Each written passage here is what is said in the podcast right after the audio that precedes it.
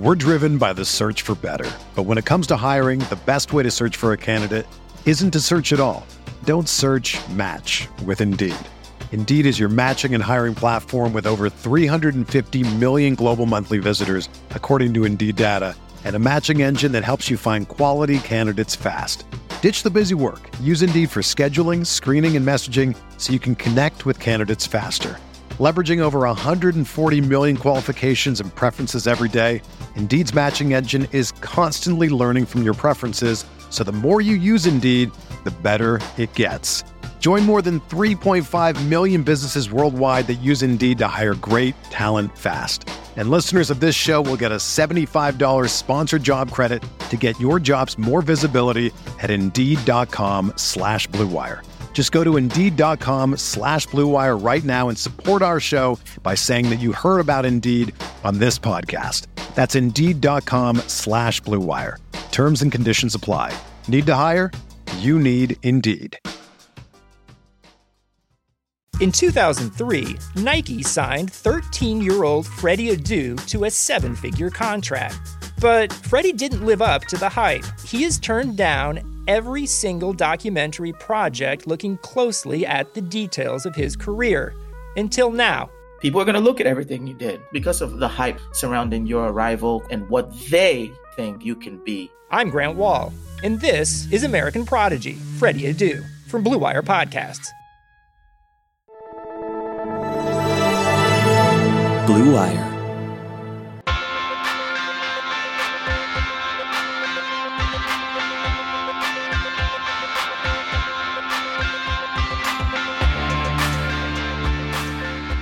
All right, welcome back to Big Screen Sports, the sports movie podcast brought to you by Blue Wire Podcast, and this week presented by Indeed and BetOnline.ag.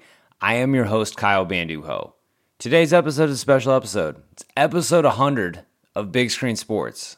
We have somehow put out 100 of these. Um, I, was was going to have a normal episode until last week. I, I saw that it was 99 and uh, figured put together a, a best of best of clip. And I just want to say, um, first and foremost, that I am so appreciative that that so many people have listened to this podcast over the past year and have made this something that's that's a little financially viable, but just have supported it and chimed in. You, you know, you listeners who join the Facebook group and people who um, reply on Twitter, and and you know, it's this has always been just a fun passion project of mine, and I'm just really really grateful that anyone will listen to it. Um, and you know, I, I, I thought maybe it might just be like my dad, and that's it.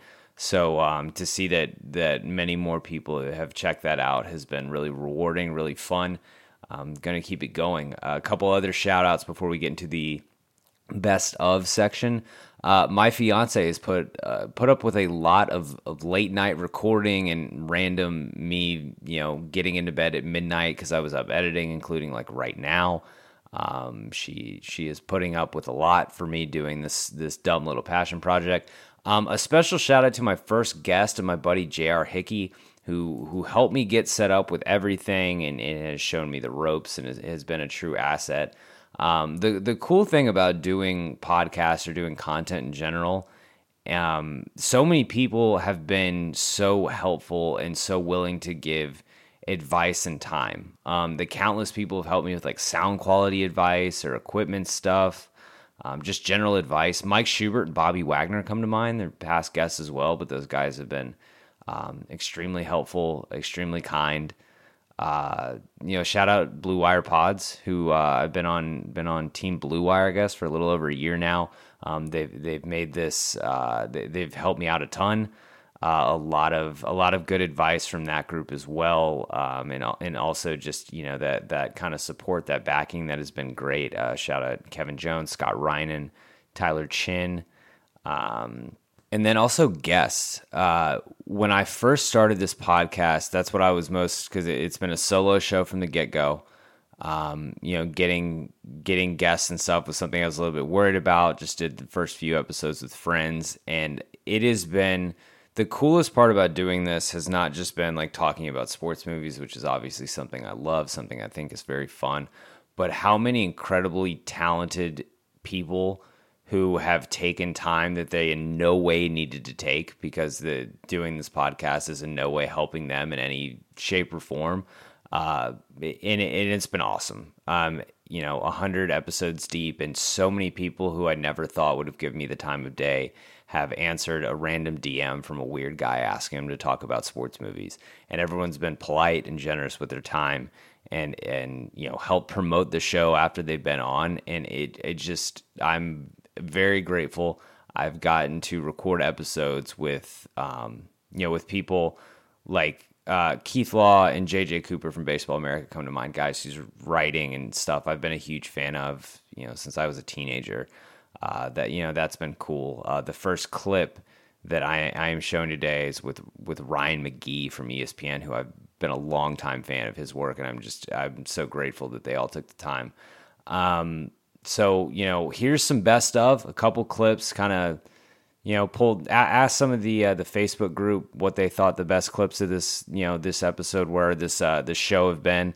Pulled from some of my my favorite movies, favorite episodes, favorite guests, but every I I've had a blast with every single episode, um, and I, I, appreciate anyone who's listened to you know even half of these hundred. Um, I appreciate anyone who's listened to any of these, honestly. Um, but in two weeks, we're to shift this podcast into a rewatch of Eastbound and Down season one. Uh, so I'm looking forward to that. Until then, if you didn't listen to the few of the episodes today, go back. We've got a 100. We've got a 100 episodes of this. Um, so going to get right into it. Uh, Ryan McGee from ESPN. Uh, he joined in the beginning of 2020 to cover Days of Thunder, uh, the the Tom Cruise NASCAR movie, and he was such a wealth of knowledge and information. Uh, the clip I'm going to play is when we're talking about the most and least authentic. And the, what was amazing about having Ryan as a guest was he is a huge super fan of this movie, but also a NASCAR savant and you know deep in the history. And it, was made for such an effective episode. I basically just got to sit back and listen, uh, which I, I, try to do. I, I am too much of a talker to to let my much my much uh, more talented guest get more of the talking in, but I, I tried to sit back and just let Ryan work. So um, here is a clip from an early episode, uh, January of this year, I think, uh, Days of Thunder with Ryan McGee. Definitely worth a look. But it's time to get get back in gear for the insanity that is uh, Days of Thunder, and let's talk the the most authentic and least authentic sports centric parts of this movie. Ryan, what did you have for, you know, as a, as a NASCAR lifer, what did you have for the, the most authentic part of this movie? Well, the big thing, and I think we discussed it a little bit already, was, um, you know, the stories are real. Like, you know, the, you can't pit right now because we're eating ice cream. That happened to Benny Parsons. And, and, you know, th- th- those stories were real. And Rick Hendrick is the guy who, you know, obviously was sort of played – by Dennis Quaid. He he's the one that shared those stories, you know, with the filmmakers. And so to me, that was part of it. And um and and there was the uh it, just the, the way that uh, the cars looked and the way that pit stalls were set up and all of those things. It just it was very authentic to the time. And I think that's part of why that movie has had legs. You know, as NASCAR fans have kind of become obsessed with nostalgia uh, over the last decade and the good old days of the 90s and all that um, that part of it to me is uh, is the best part. Is is the most authentic part. It's just the the feel of it. See, and I didn't want to make a. It, it, felt. I mean, it felt real to me, but I'm not a NASCAR lifer. I'm not a NASCAR savant. Didn't really know. I didn't want to really want to throw down something for for most authentic. Uh, this isn't really sports centric. It, it's pretty authentic with uh, Tom Cruise trying to pretend to be sexual with Nicole Kidman. For you take that for what it's worth. They got married uh, right after this movie, I believe. So yeah, uh, there was relevant. something there, right? Yeah, no, the uh, yeah, who knows? Maybe the sweet and low drafting scene was what finally made them realize that they were uh, they were destined for each other, at least for a little bit. That might have done it. What did you have for the least authentic thing? Well, I mean, there's there's the stuff that, that NASCAR fans, have, but but even more so, people within the NASCAR community nitpick on. Like, uh, I can't remember where they've just raced in the film, but he's clearly at a hotel in Daytona, and this is, of course, the you know, uh, you know, Cole, let me out of the car. You know that scene where he where he's battling Ooh. with the taxi driver. Yeah. That hotel's in Daytona. I can't remember where it was they were supposed to, but but, but the part that, that that that hangs everybody up is they've just raced somewhere, and he says he's got maybe Wilkesboro. He's got to catch his flight back to Charlotte, which no one, everybody, Wilkesboro is only uh, maybe maybe an hour north of Charlotte, and nobody's catching a flight to Wilkesboro or from Wilkesboro, and never has and never will. And so, so just a little things like that, and like you know, they they they throw up a shot of what's clearly like Phoenix, and I think they call it Rockingham, like with the with the graphic, and they do that a couple times in the movie. Those are the things that drive uh, NASCAR fans crazy, and it's like that with Talladega Nights. It's like that with with really any racing movie. You know, Ford versus Ferrari, which obviously just got nominated for Best Picture. Um, that's the most authentic racing film ever made, and that's that's not even there, there's not even an argument there. But there's still little things. You know, they're at Daytona, and I know that they're at the California Speedway. I can just tell looking at the shape of the track, and so there's little things like that that that will drive you crazy if you let them. And then, of course, the scene I talked about. I mean, the opening scene really after that great montage that that starts the film, and it cuts to uh, that barn, which is by, by, by the way still uh, still sits there. People show up and take pictures of it all the time north of Charlotte, but the the big graphic says Charlotte, North Carolina, and that uh, that is not Charlotte, North Carolina. so it's so it's a lot of nitpicky stuff. That yeah, that's the NASCAR it. Yeah, community yeah. crazy with this one. Yeah, and you know, and, and, and listen, and, and obviously I mean, you know, the, the you know, pass him on the outside at Darlington to win a race, and um, you know, he passes however many cars, uh, you know, to win at Daytona, and he does it by constantly shifting, which no one ever does at Daytona, you know, unless they're just pitting and not pitting. But but it's just little things like that. If if you're a super hardcore fan, it's just like if you watch like the Babe Ruth story, that original film from whenever it was, and I can't remember the poor guy's name now, but you know, not only was he not left-handed, but it's the worst swing you've ever seen, and it didn't look anything like Babe Ruth's swing. But you know, it's just the little things like that that'll drive you crazy if you let it. Yeah, I, for, same thing for least realistic. I didn't really want to put something down. It's more of a question for you.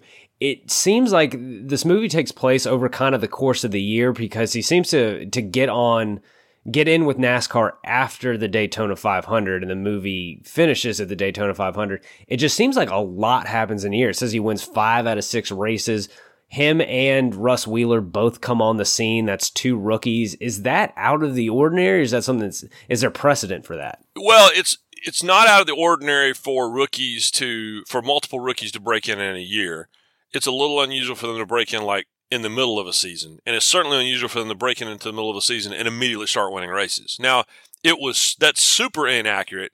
Uh, when it goes back to the 90s. You know, what's interesting is it changed right after that. You know, Jeff Gordon made his debut as a rookie the following year, or, or just like uh, three years later after the film came out. And after Jeff Gordon came along, now it didn't seem impossible for a 20 something year old with California roots to show up and immediately start winning races. But, but in 1990, uh, for Tom Cruise just to parachute in and immediately start winning races, that's not how it worked. Guys like Rusty Wallace, Dale Earnhardt, Darrell Waltrip, they all had to drive you know, for, for lower level teams and drive junky cars. And they usually had to put in, you know, pay their dues for several years before they got into a car that could actually win. So for Cole Trickle to just jump in and immediately start winning races felt crazy at the time.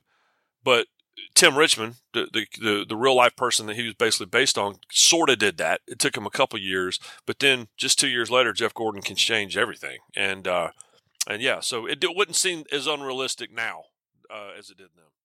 Okay, next up is is from another recent episode, but the the Big Screen Sports Facebook group, the listeners shouted this one out multiple times, said we needed to do a, a clip from this one. Um, it's covered a Knight's Tale recently with Brian Gill from Mad About Movies and Spread the Floor podcast. Uh, Brian Brian and the guys over at Mad About Movies have been doing um, have been in the podcast game, the movie podcast game for longer than just about anyone. Um, Brian has taken the time three times to come on the show. I love talking movies with him, and we are both a huge fan of Knight's Tale, uh, A Knight's Tale, which is streaming on Netflix. Uh, fun episode.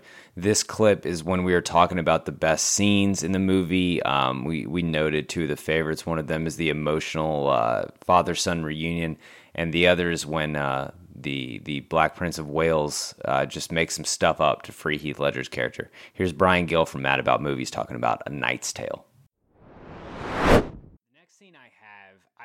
Brian, I, I'm gonna say I'm including this one because you, like me, are a father, and you, like me, are a crier. Yeah. and the the flashback of William being introduced to Sir Ector and the goodbye with his father, like that hits me a lot different now than it did in 2001. Sure. Yeah, and then it, the the one that gets me is right that comes right after that is when he you know he actually is reunited with his father. Like those two scenes are, are maybe not back to back, but they're close. They're pretty enough. much pretty much back to back because that's the next one on my sure. list. And the the there's another scene that that if if you don't mention here in a bit, then I certainly will. Is the one that I I remember the most, and is the one that that gets me um in in the the the feelings, I guess, and gets you know really really works for me on an emotional standpoint. And so that's the one I kind of think about when I sat down to watch A Knight's Tale last night. I was like, oh man, that sequence is gonna is gonna kill me. It's gonna be awesome, but I'm definitely gonna I'm gonna cry. And then I kind of forget about the separation then reuniting with his father and how emotional that is when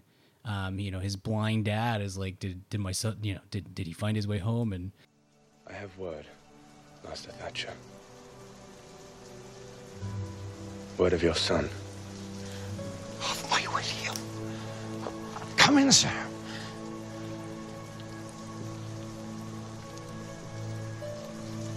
What word? Does he live? Aye, he lives. He is very well. He wanted you to know that he changed his styles after all.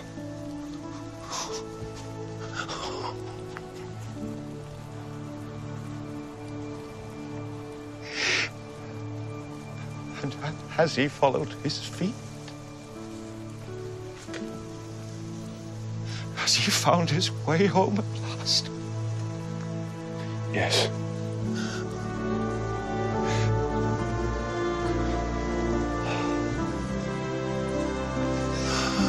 Father.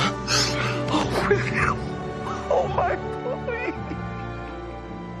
all that sort of stuff yeah definitely that definitely gets you differently as as a dad than it did um you know i was i think i was 17 18 when this movie came out so def- definitely a different feeling um in those moments than than it was first go round for sure It's a great father son cry moment. And then that moment, unfortunately, is like right away is like, oh, Adhemar finds him out, which like he, he's definitely some galaxy brain stuff going from like, okay, I followed him to this random guy's house, but I'm just gonna assume that he's he's illegal. yeah Uh, but that that turns into that scene of everyone begging William to run, which is a which is kind of a great moment in in a weird way. It kind of you know you see that uh, that Jocelyn is really here for him. Jocelyn is ready to live with the pigs, live in live in pig shit. Uh, the last scene I've got is I mean, and it's a cop out. Every every sports movie, the final joust.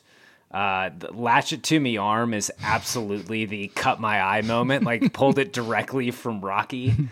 Uh, but because of that, you get Bettany doing his final his final thing. You get the Sir William Thatcher moment. Uh, you know, it's it's a good it's a good moment. You a hundred percent know it was coming.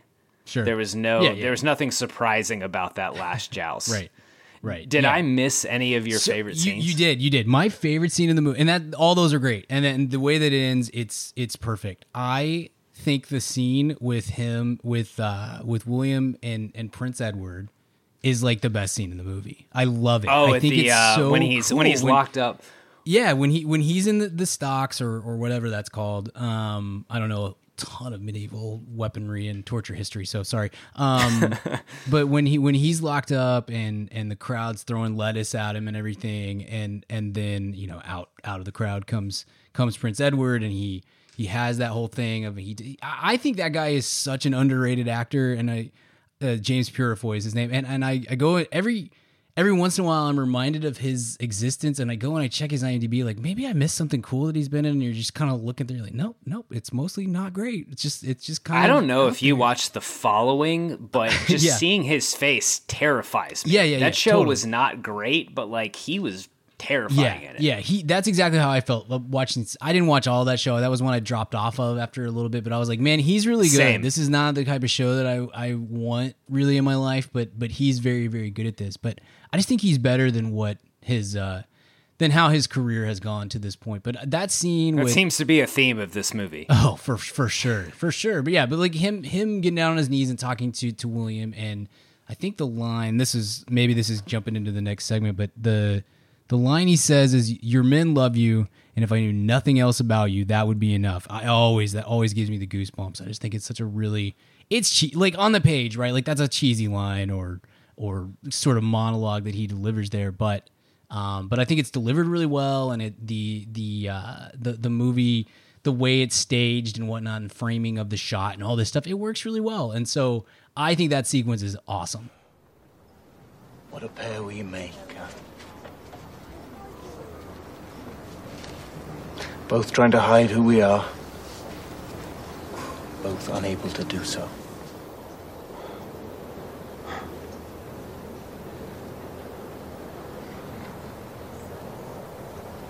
Your men love you. If I knew nothing else about you, that would be enough. But you also tilt when you should withdraw. And that is knightly too. and that's the for i guess probably the first thing i think of when it's like hey am i going to fire up a knight's tale it's like okay the jousting that's the first thing that jumps to mind for me the second thing that jumps to mind is that sequence with with him um letting him out of the stocks and then and then knighting him kind of right there on the spot and pulling some some hardcore like uh old school english monarchy type thing of like yeah my uh my historians looked and uh and they said this guy used to, is comes from a long line of of uh, royals. So uh yeah this it is what it is. You're gonna have to trust me. Like i i think that's a really funny bit. Yeah. That goes to something I had uh, I had written down for you later, but I guess I'll ask now. Question for you: Did Prince Edward make all that shit up?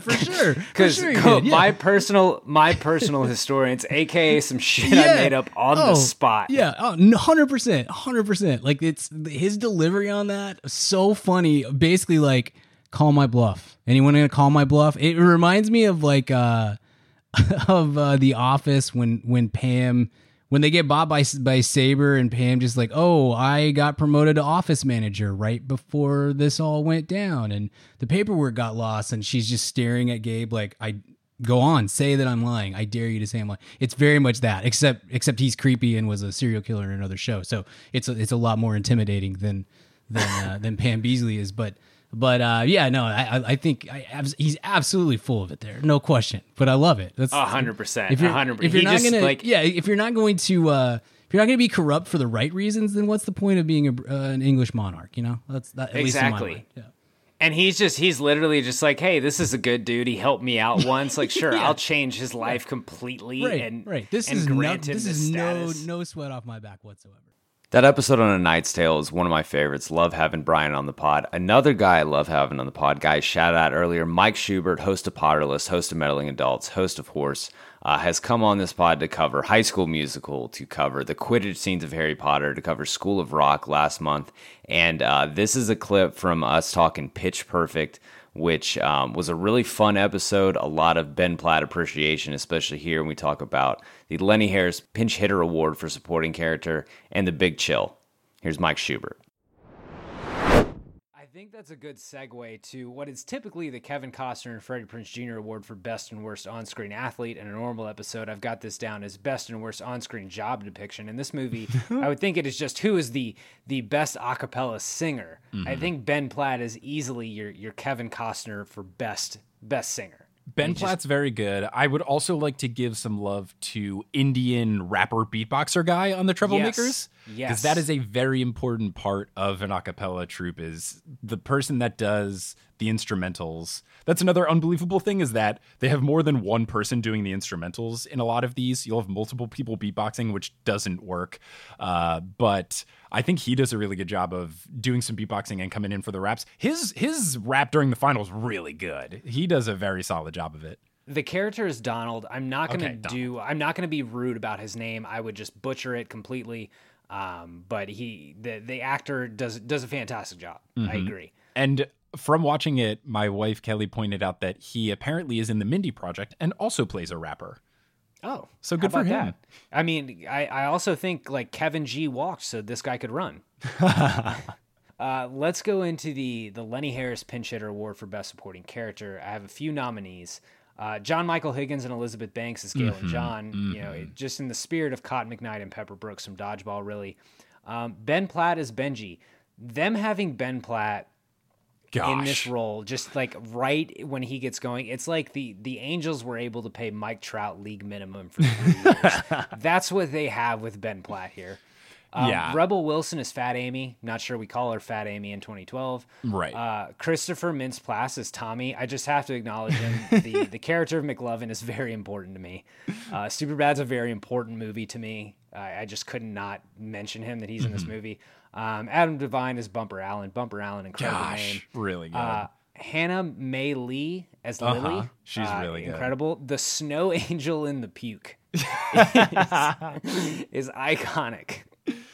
Uh, Did yeah. I miss any of your favorites? No, no, not really. I I think you I think you hit it with everybody. Um, but yeah, the fact that the fact that Ben Platt is not technically top billing in this movie, and it made sense because at the time this was his first thing. It's just so funny to look back. It is Steph Curry first contract levels of humor situation going on where he is very clearly the MVP but is not getting paid all of the money.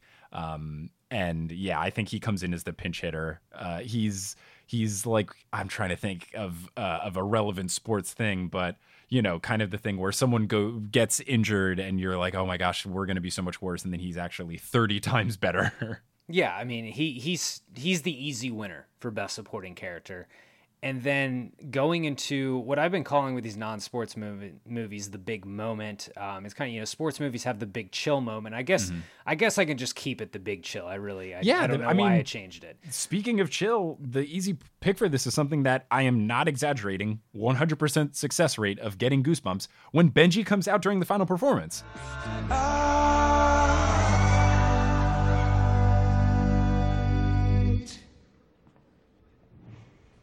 I've got the magic in me. Every time I touch that track, it turns into gold. Now everybody knows I've got the magic in me. When I hit the flow, the girls come snapping at me.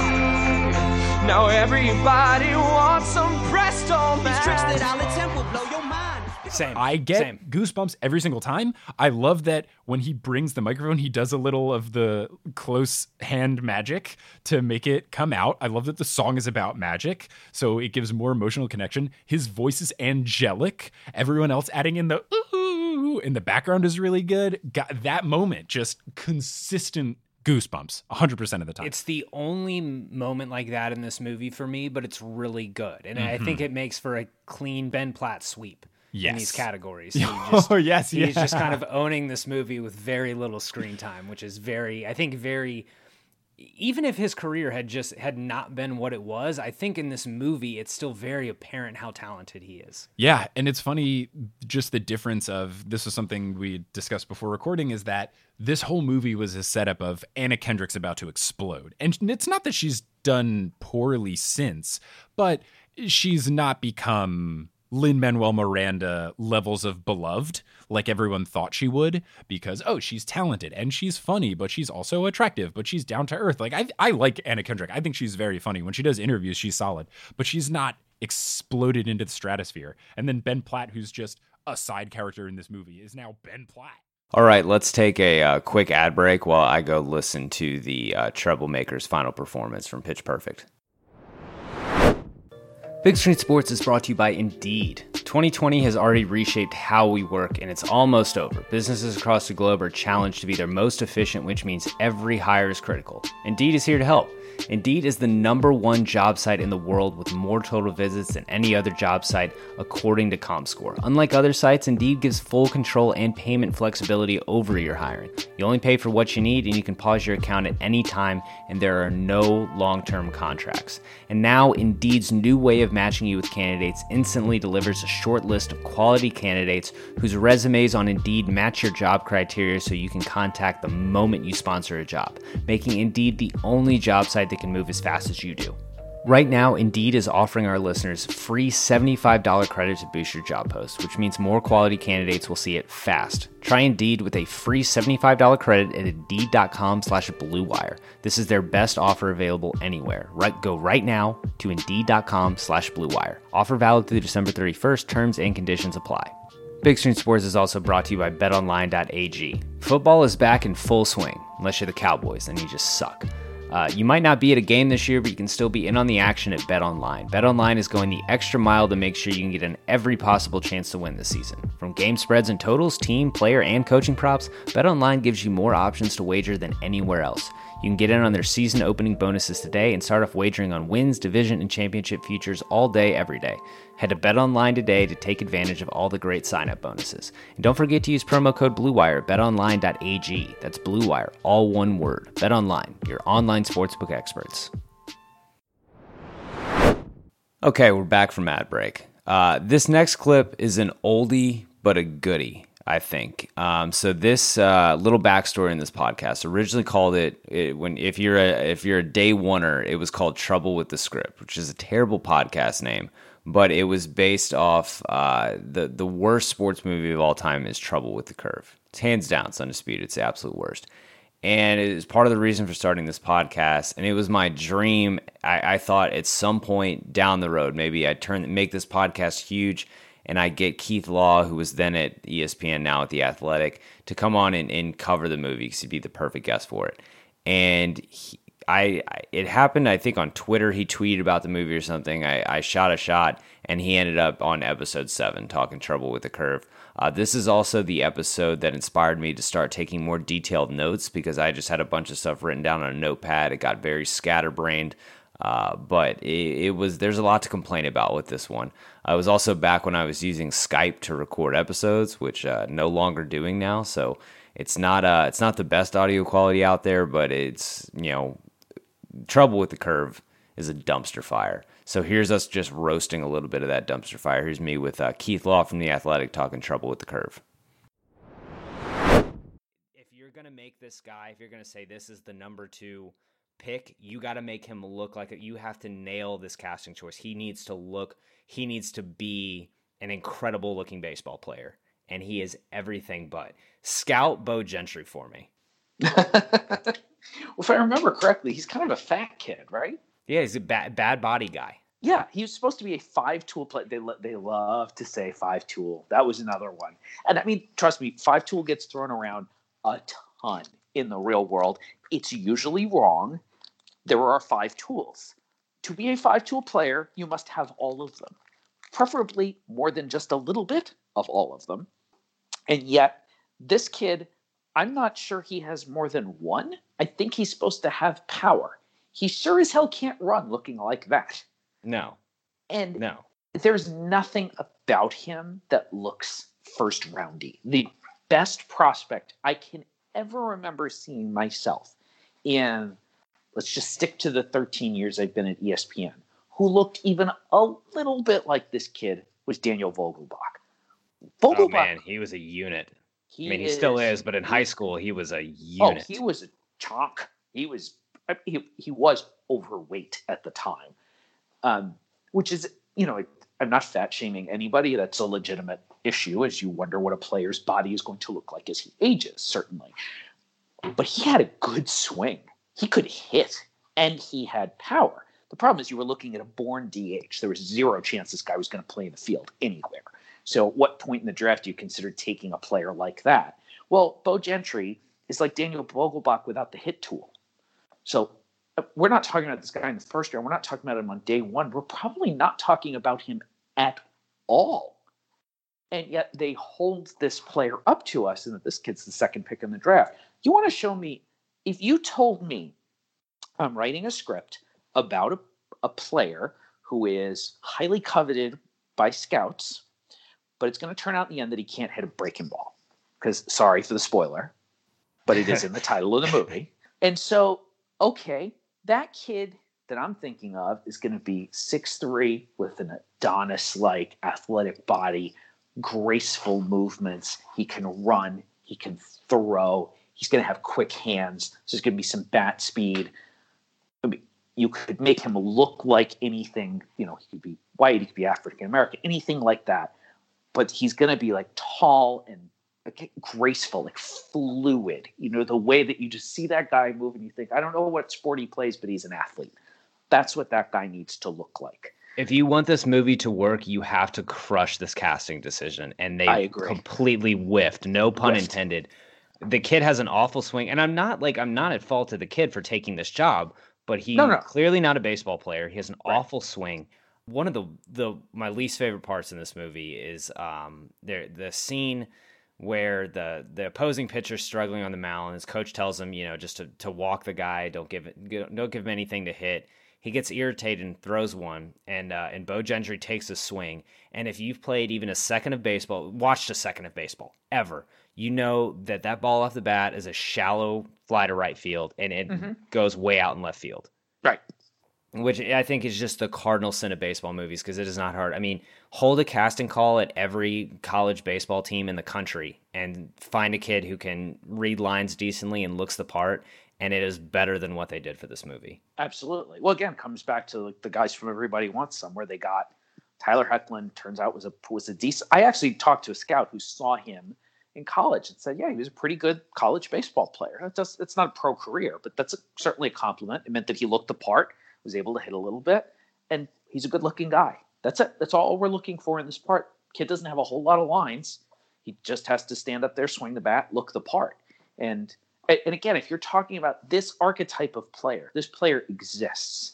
Um, the player that's as written, not as cast, who turns out just can't hit a quality breaking ball. That happens all the time. Actually, it's not that crazy a plot idea, but instead they they took the wrong kind of kid. The kid I'm talking about, scouts are going to salivate over a kid like that.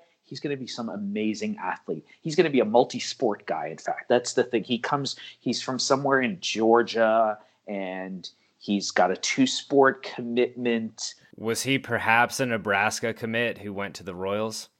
Yeah, something like that. Yeah. I mean, Star- Starling could throw a little bit. He saw him pitch as an amateur. He used to run better. He definitely had power. Turned out he he had he, he had swing issues, but it eventually comes down to the same thing, which that he had a lot of other tools and he couldn't hit. I, I can do, I've seen these players. I see these. I see players like this. Well, I see fewer high school players now over the summer than I used to, but used to. I would see players like this all the time. They come out all the time, and for whatever, there's so many reasons why guys can't hit a breaking ball. I mean, if you can hit a breaking ball pretty well, you probably and, and you can hit a fastball, you're going to end up in the big leagues. So this is not a crazy concept. They just they couldn't have missed. It comes back to what you and I are going to say this over and over again. All they had to do was find somebody who knew the game a little bit and would have said anybody, anybody. I was available. Nobody called me. We, could have we could have you and I could have gotten together and said nope nope nope nope don't change this change that all right no don't cast that guy. Definitely I was in college, desperate for money. I would have, I would have Yes, been their con- I would have been their consultant for like twenty five bucks. it would have been the best $25 they had ever spent. Well, speaking of 25 bucks, another Bo Gentry related thing that they just completely botch is after the game, after one of the first games, his dad is saying, you know, no autographs. He signs it before the games for 25 bucks a pop. Surprise, he's now ineligible. He cannot go play in the NCAA. He has no draft leverage at all. So it like it's just it's something that would never happen. And how do you, you don't even have to know baseball to know that that's not okay. That stuff's in the news all the time. Players get, play, NCAA players get declared ineligible or suspended for accepting like a $5 meal voucher. It, it, this, again, it's how did they not know? Or, do, or worse, they knew and they didn't care, which actually feels a bit more likely, especially in this case. Glad you brought that up because I totally forgot that scene. But you're right. That is something that's like, again, just a basic detail. Again, you're you are trying to cast a, in any movie. You're trying to cast a little bit of a spell over the audience so that they'll just roll with you. That you're, you know, when whether it's based on a true story or otherwise, there are going to be things in here where you kind of have to speed things along, change a timeline. Th- this movie just makes so many fundamental mistakes that there was no point where I was caught up in it at all. All right, so next up, uh, th- this movie might be. I I talk about this a little bit. I think The Replacements is one of the best cable sports movie watches ever because it's on all the time. You don't lose anything because of cable, because of the censorship or anything like that. It's just a really fun movie. I think the football is really good. Um, and so for this episode, this was last year. I got Richard Johnson on. And if you don't know who Richard Johnson is, Richard Johnson is the best college football podcaster in the game, in my opinion. Uh, him and Alex Kirshner, uh, split zone duo. Uh, a lot of times you will catch uh, Stephen Godfrey from Banner Society on there as well. It is a must listen both episodes every week. Uh, but I had Richard on. We talked about the replacements. Here's a little clip about us talking about what happens to Keanu and Co. after the movie and how we might improve the movie. What happens to the Sentinels and Shane Falco after this movie, do you think? So I was interested in that because he like basically, so they make the playoffs with the win, and then the scab play or the uh, the, the real players, the real players come back, right? Yeah, so, that's my assumption. So I think I think that they lose in the first round of playoffs because first and foremost, like I think that they say at one point during the movie that they haven't made the playoffs in seven years, right? So if they're let's say they're, now I know the season's a little bit different because I think they say that the season the, the season ending game is Thanksgiving night. So I, I guess we can infer that let's let's say it's a 12 game season, right? Um, in this this fictional league, strike shortened year, whatever. So 12 game season.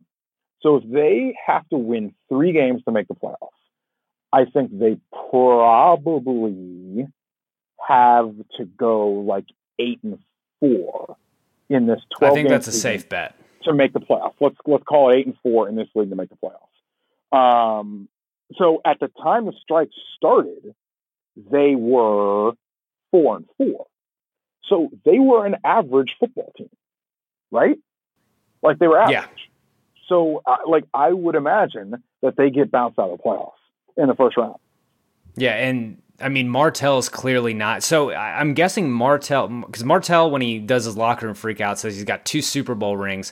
I'm guessing those happened earlier in his career with another team. Exactly. So Martell's I older. Worked, I worked backwards in that same way. I was like, oh, well, they haven't made it playoffs in seven years. Why is he even playing? And then I was like, oh, it's it's probably from a different team. Yeah, he's he's already he's got a big free agent contract or something. Um, yeah, I don't I don't think Martell has won the Super Bowl in Washington. He doesn't seem nearly as, as beloved in Washington as as a Super Bowl winning quarterback would be. Um, I think post the replacements, I bet Shane can roll this into like a gig on a Fox College Football morning show or something. Oh yeah, Shane like Shane would be Shane would be very important after this. If Shane kind of came and saved the day like this, a lot of people would would love Shane.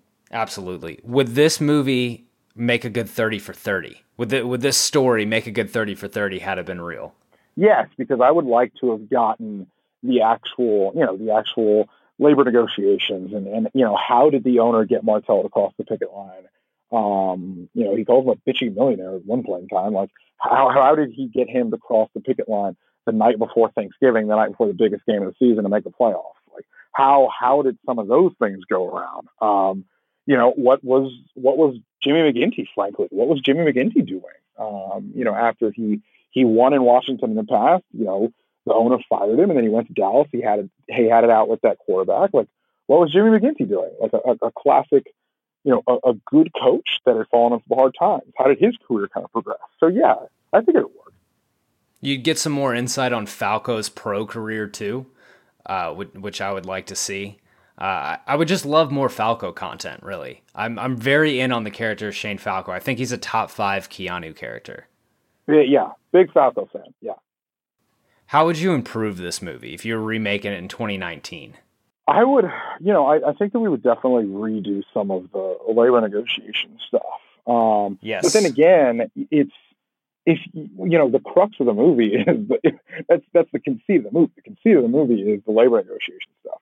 I don't know how you tweak this movie without going into it, it's a very late 90s thing because obviously the baseball strike had been fairly fresh in people's minds a few years earlier. So this like notion of a league striking and player and replacement players coming in like there was an NBA lockout I think in like 96 or something. So like th- this this labor strife between athletes and ownership is very fresh in the brain um, in a way that it's not even now. And especially because I feel like people tend to side with ownership a little bit less now than they did 20 years ago, a little bit less, but a little bit less than they did 20 years ago. Like I don't know, I don't know how this movie plays in, in, in this in this day and age if it comes out now. Yeah, really, you know, recently it was the 25th anniversary of the MLB strike, and there were a lot of good pieces written about it. And a lot of them touched on the animosity towards the players. And you see that, you know, this movie comes out six years later, you see that still spilling out uh, in, you know, how the players are talked to, how Martell and them are referred to. They they show Martell and that other guy in the locker room. Martell's, you know, say, do you know how much a Ferrari costs? A guy says, like, or Martell, Martell says he's got child support. Another guy says how much a Ferrari cost.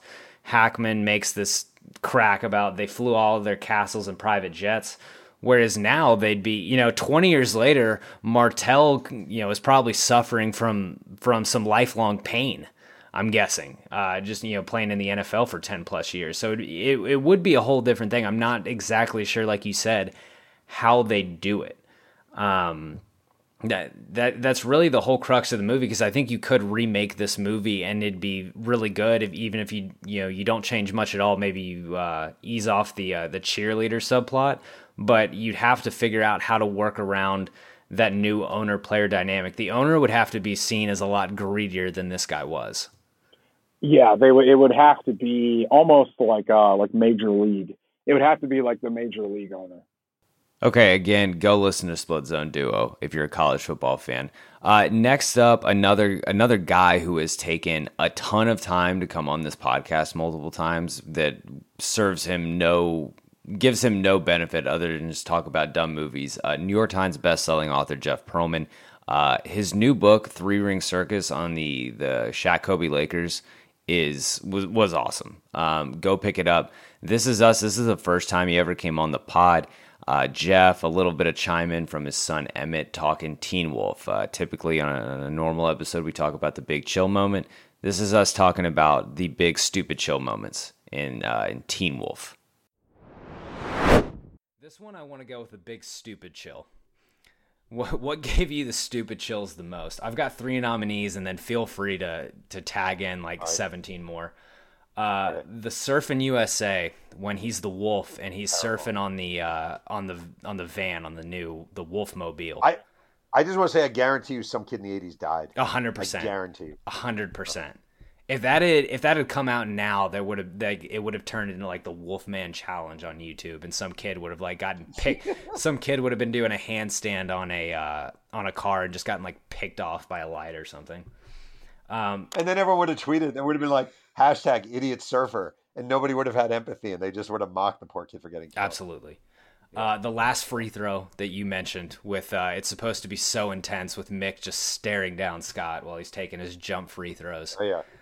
Um, and then the uh, the dance fight that that I just mentioned with Mick as well, because it's supposed to be like super intense, and it is yep. it is anything but. Do you have any other nominees? Does Emmett have any other nominees?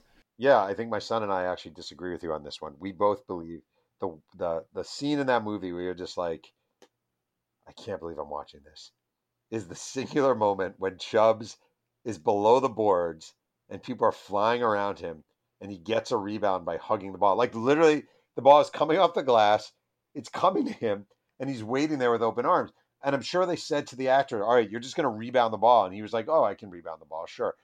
And the ball comes to him, and he opens his arms like he's giving someone a hug, and he grabs the ball that way. And it's like supposed to be this big moment in the championship game where Chubbs is showing his might. It is so utterly preposterously bad and laughable um, that every time I see it, I mean, I've tweeted about it a million times in my life because it just gives me the the hurley the hurls. Did you notice the first game right before Chubbs uh, throws the ball into the stands or throws it out of bounds when he's gotten that rebound in kind of the same manner? Someone like off camera, I think, yells, "Everybody's open." It's it's the best, but I don't think I can argue Chubbs getting that rebound is is just awful, in the best way. In the best way. Also, like I just want to say, like, there's a point. Okay, I can't get off this point, so I think it's important.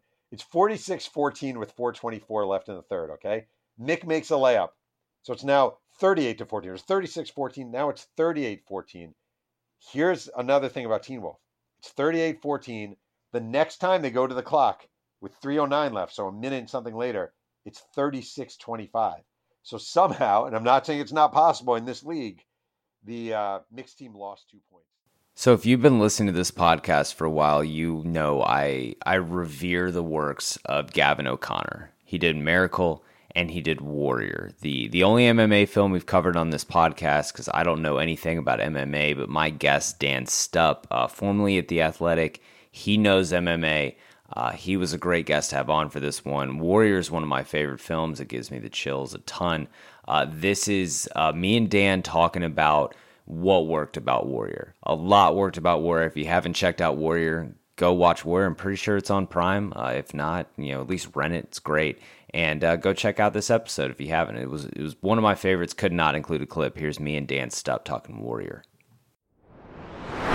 Well, let's get into what worked because I think there's a lot in this movie that that worked that made it what it is. Uh, my first note is is just the acting, especially the trifecta of Nolte, Hardy, and Edgerton. Um, there's a lot of great supporting roles in, in, in, this one as well, but the the movie is is driving off those three. And um, did I just my question for you is did those guys, especially Edgerton and Hardy, did they like when I watch baseball movies and and if you know you you worked in baseball, you can probably get this too. Certain guys, there's there's a way that athletes carry themselves that might be specific to that sport. Did Edgerton and Hardy for you kind of come off that way?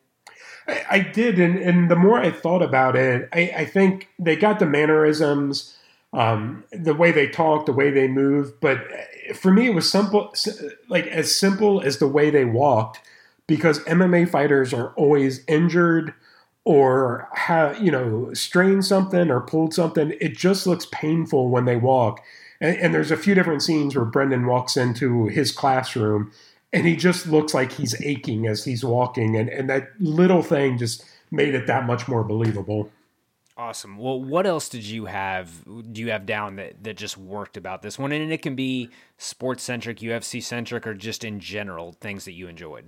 I, I think just for a, a sports movie, uh, the the thing that really stood out to me is you you really need an underdog in the movie and this one could have been easy to set up where there wasn't an underdog, but the fact that uh, Brendan was kind of coming out of retirement, that uh, his wife and and even his trainer really didn't want him doing it. Um, you know, the fact that he's fighting the great Koba and and pulling off kind of these upset wins, like you need that underdog to root for. Uh, j- just for, I, not to make it just feel like a sports movie, but just to get you to buy in that much more. Well, that's one of the the classic fight movie traits that this one kind of checks off. There, yes. There's a couple of them. There's like the fighter in financial straits. You got Rocky, Cinderella Man, um, you know that that kind of thing. Wife who's not having it, Rocky, Cinderella Man. Uh, the unique trainer with unique method, methods. Rocky, it's like it, you know, Frank with his Beethoven is like is like Mick making you you know pound slices of beef and catch the chicken. It's the the 2011 version of that. Um, and then yeah, and then and then the underdog. So th- this movie kind of hits every you know trope. There's also you know every it seems like every boxing movie, every fighting movie, nearly every sports movie, you got to have a montage. And the split screen montage in this one is excellent. Like the ESPN clips are a really nice touch. It gives the movie a sense of reality that it's actually happening in the real world. Um, it shows the contrast in the training that Brendan and Tommy are do are doing. You you see the improvement in Brendan. I thought the montage was really well done. Yeah, I, I at first just the the way kind of it was formatted. Uh, I remember the first time watching, I was like, man, this is this is going to be cheesy. This is where the movie uh, just completely derails into cheesy. But I, the the way they cut it together, the actual content of the montage, I thought it worked uh, super well.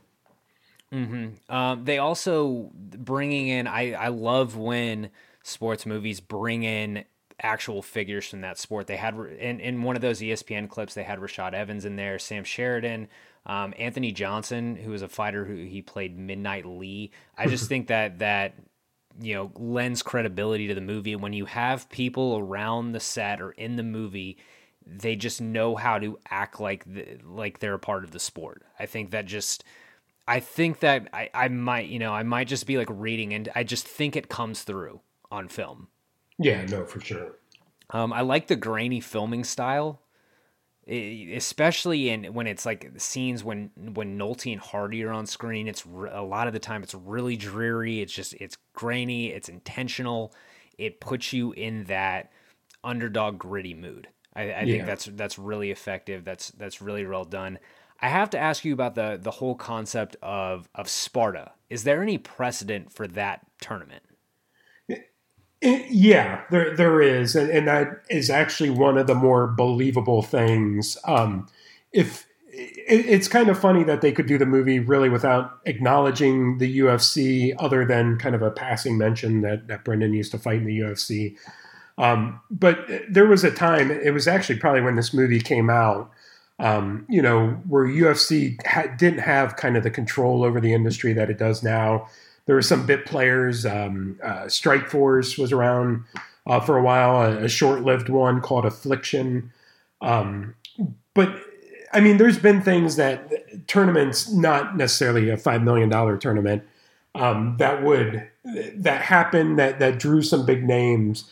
But I mean, even today, if you did a, a $5 million winner takes all tournament, I, I think guys would do, be doing whatever they could to get out of their UFC contracts for that chance of five million. Because uh, even top five, top ten guys in the world in their weight class sometimes still fight for no more than twenty or thirty thousand dollars if they're lucky, which is uh, just insane. I mean, there's guys who are rightful uh, through you know, especially probably throughout the past ten years, who have been rightful number ones or number twos who are making twenty thousand a fight um, you know, who are going to take years off their life to make hundred thousand dollars. And if you dangle five million dollars in front of them, you will get the best fighters in the world. So that actually was kind of a really believable thing. The whole Sparta tournament is just a very cool con. It's basically like Atlantic City Kumite. Two more clips for you on this best of for our 100th episode. Uh, this next movie you can watch on Netflix right now. It's one of the funniest sports movies out there. It's Goon, Seann William Scott, Liev Schreiber. Uh, I am I am a huge fan of this movie. I'm also a fan of the two guests I have. Will DeFries, Brett Merriman from Wash Media. Um, Will is I've I've known Will about as long as I've been doing content. Um, great guy. Uh, Brett, same thing. We had a lot of fun talking Goon.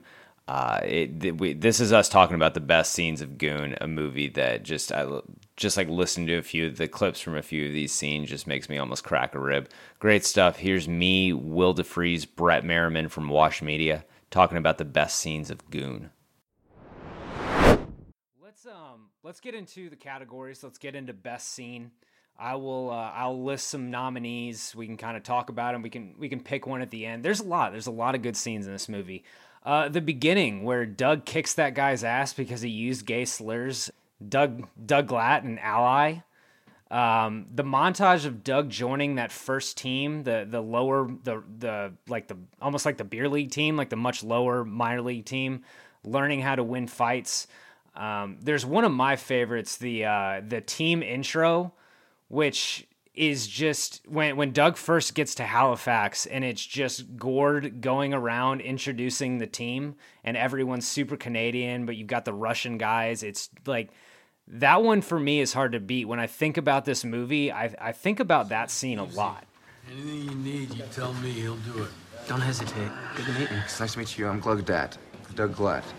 Sparky, left winger, paying for his med school. Asians are an industrious people. I guess hockey is like math to him. Ice and the pucks are like equations, eh, Bergie? Where's my fucking helmet? Starting goalie Marco Belcher. Call him Belchy. He's from Regina. Regina? He drinks a lot of hand sanitizer. What's so fucking funny, giggly bits? We have your mama right here. Oh, yes. Look at this beautiful smile. There she is. Say hello. Oh, it's called fuck your mother. Oh. Work it. Yes. Oh, just like a Belcher. You fucking Chernobyl motherfuckers. Your mother's pussy so fucking tight. No way, baby, come out there. No way. You adopted. I'm on your team. Does anybody else see this shit? Um, I, I can't really like it, it's just it's so funny every single part of it. Yeah, and that's kind of going. You, you stole one of my like chill on the back of my neck moments. Was the first like I'm a sucker for a good intro of a character. or like an, uh, an origin story. And so that scene when when Doug kicks the guy's ass in the stands is one. It's, it's got to be my favorite of the movie in, in general as a big scene. But there's a couple that kind of made like I, I laughed out loud at. One of them being the uh, when the the Asian guy on the team breaks his nose and the trainer's trying to help him out and they pull kind of the casual racism card that he's in med school on the side and he goes no no you know what just just get out of here i have it They they mentioned that in the team intro thing too. Yeah. When they're talking, the Asians are an industrious people. yes. When he's talking about him studying for med school.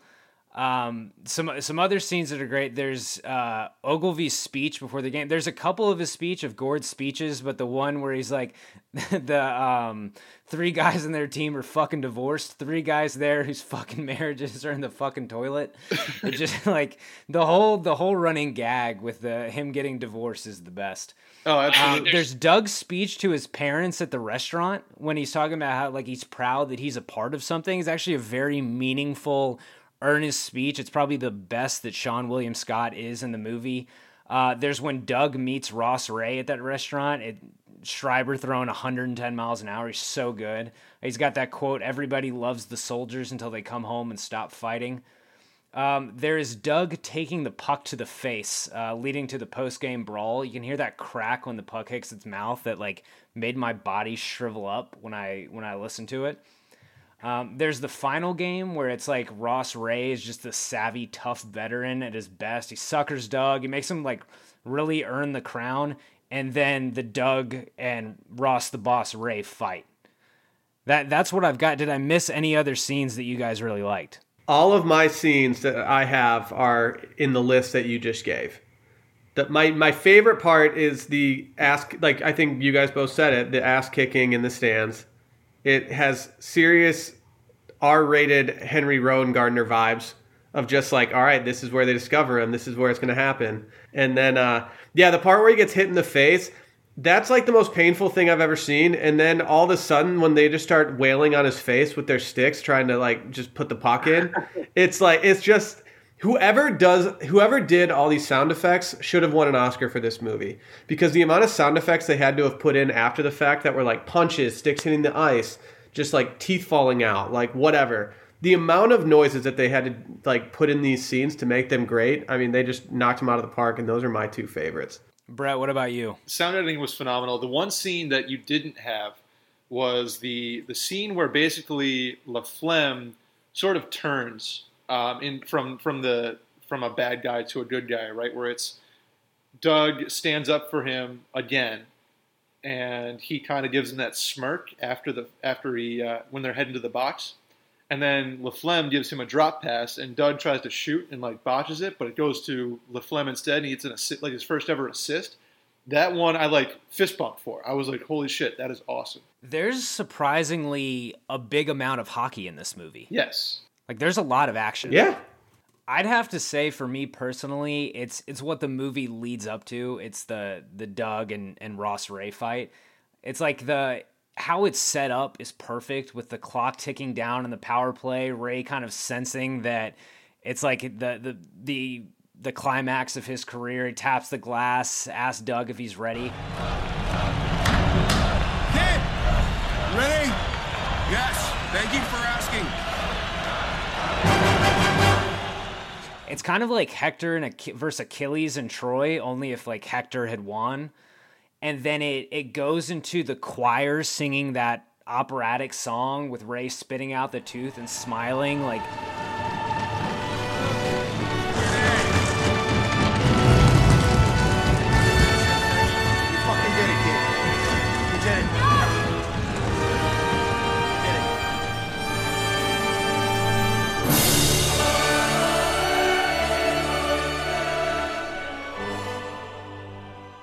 were, we're watching him kind of pass the crown to Doug. I thought that scene was for a, for a, just a bloody hockey fight. I thought it was beautiful, just perfect. Well, I love the way that they're just circling and posturing with one another the entire time.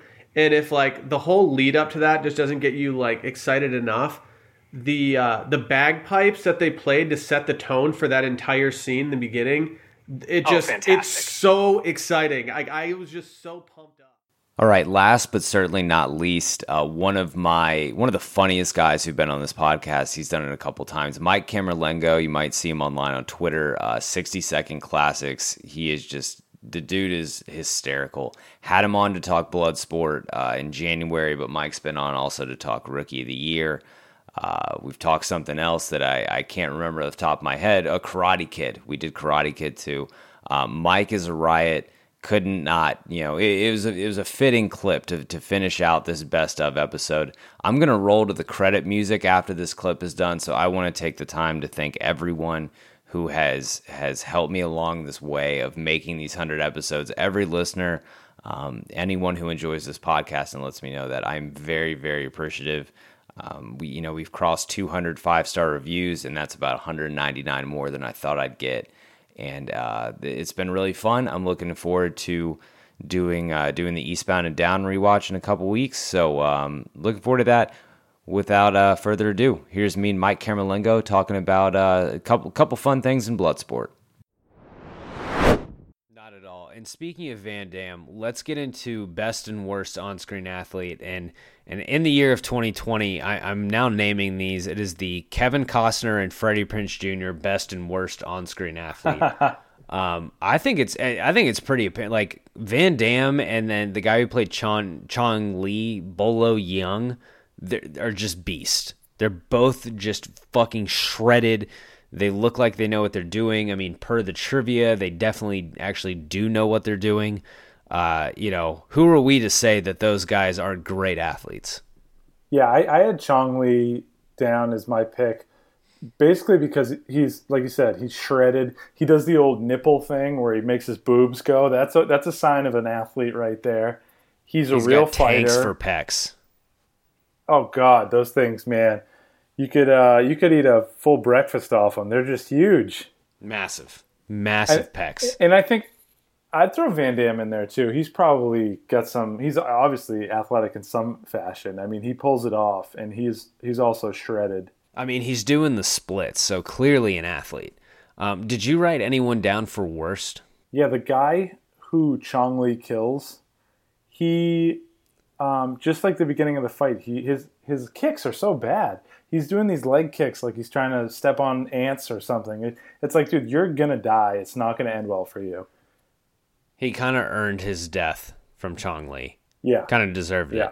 it. Um, Ho- Hossein or Hassin, whatever the the potential attempted rapist, I had him down. Um, you know, he uh, Van Damme punks him with that little quarter trick or with the coin trick, and then he just he beats the shit out of him really quickly in the fight. So he he looked like uh, what what you'd imagine a, a scrawny rapist would look like. Um, how about, into the uh, Lenny Harris the pinch hitter. Oh, go ahead. Oh, No, how- that's how a good call with the the cops. the cops they they are not uh, very athletic. They're they're slow when they're running. They're not great at fighting. Um, they just don't have an all around fighting skill set. You know, not a five tool player. You can't use them on your team. Oh yeah, no, no way. They're. Uh, I feel like there's going to be some discipline for them when they get back to the states. You, you'd, you'd have to think, right? Like they're not getting sent on another mission. Definitely not together, and they're probably like, okay, you guys are on desk duty for at least a, six months. Yeah, because they're they're going to come back with a huge credit card bill that they're going to try to expense, and the, the their sergeant or whatever is going to be like, dude, what the fuck is this? You were due back last week.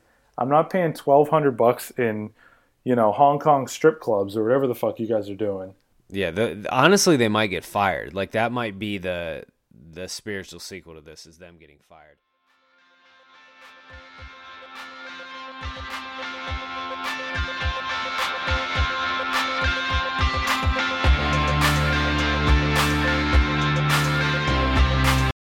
Whether you're a world class athlete or a podcaster like me, we all understand the importance of mental and physical well being and proper recovery for top notch performance. That's why I'm excited that Unifyd Healing is sponsoring podcasts on the Blue Wire Network. Unifyd Healing is a new and super innovative global network of wellness centers powered by Energy Enhancement System, or EE System. If you haven't heard of the EE System yet, then you'll want to listen up. This technology promotes wellness, deep relaxation, purification, and rejuvenation. Wherever you are across the globe, access to a center is easy and affordable. Interested in experiencing the EE System technology for yourself? Go to unifydhealing.com slash bluewire to learn more and find a center near you. That's unified, U-N-I-F-Y-D, healing.com slash bluewire. No material or testimonials on the Unifyd Healing website are intended to be viewed as medical advice or a substitute for professional medical advice, diagnosis, or treatment. Always seek the advice of your physician or other qualified healthcare provider with any questions you may have regarding a medical condition or treatment and before undertaking a new healthcare regimen, including EE system.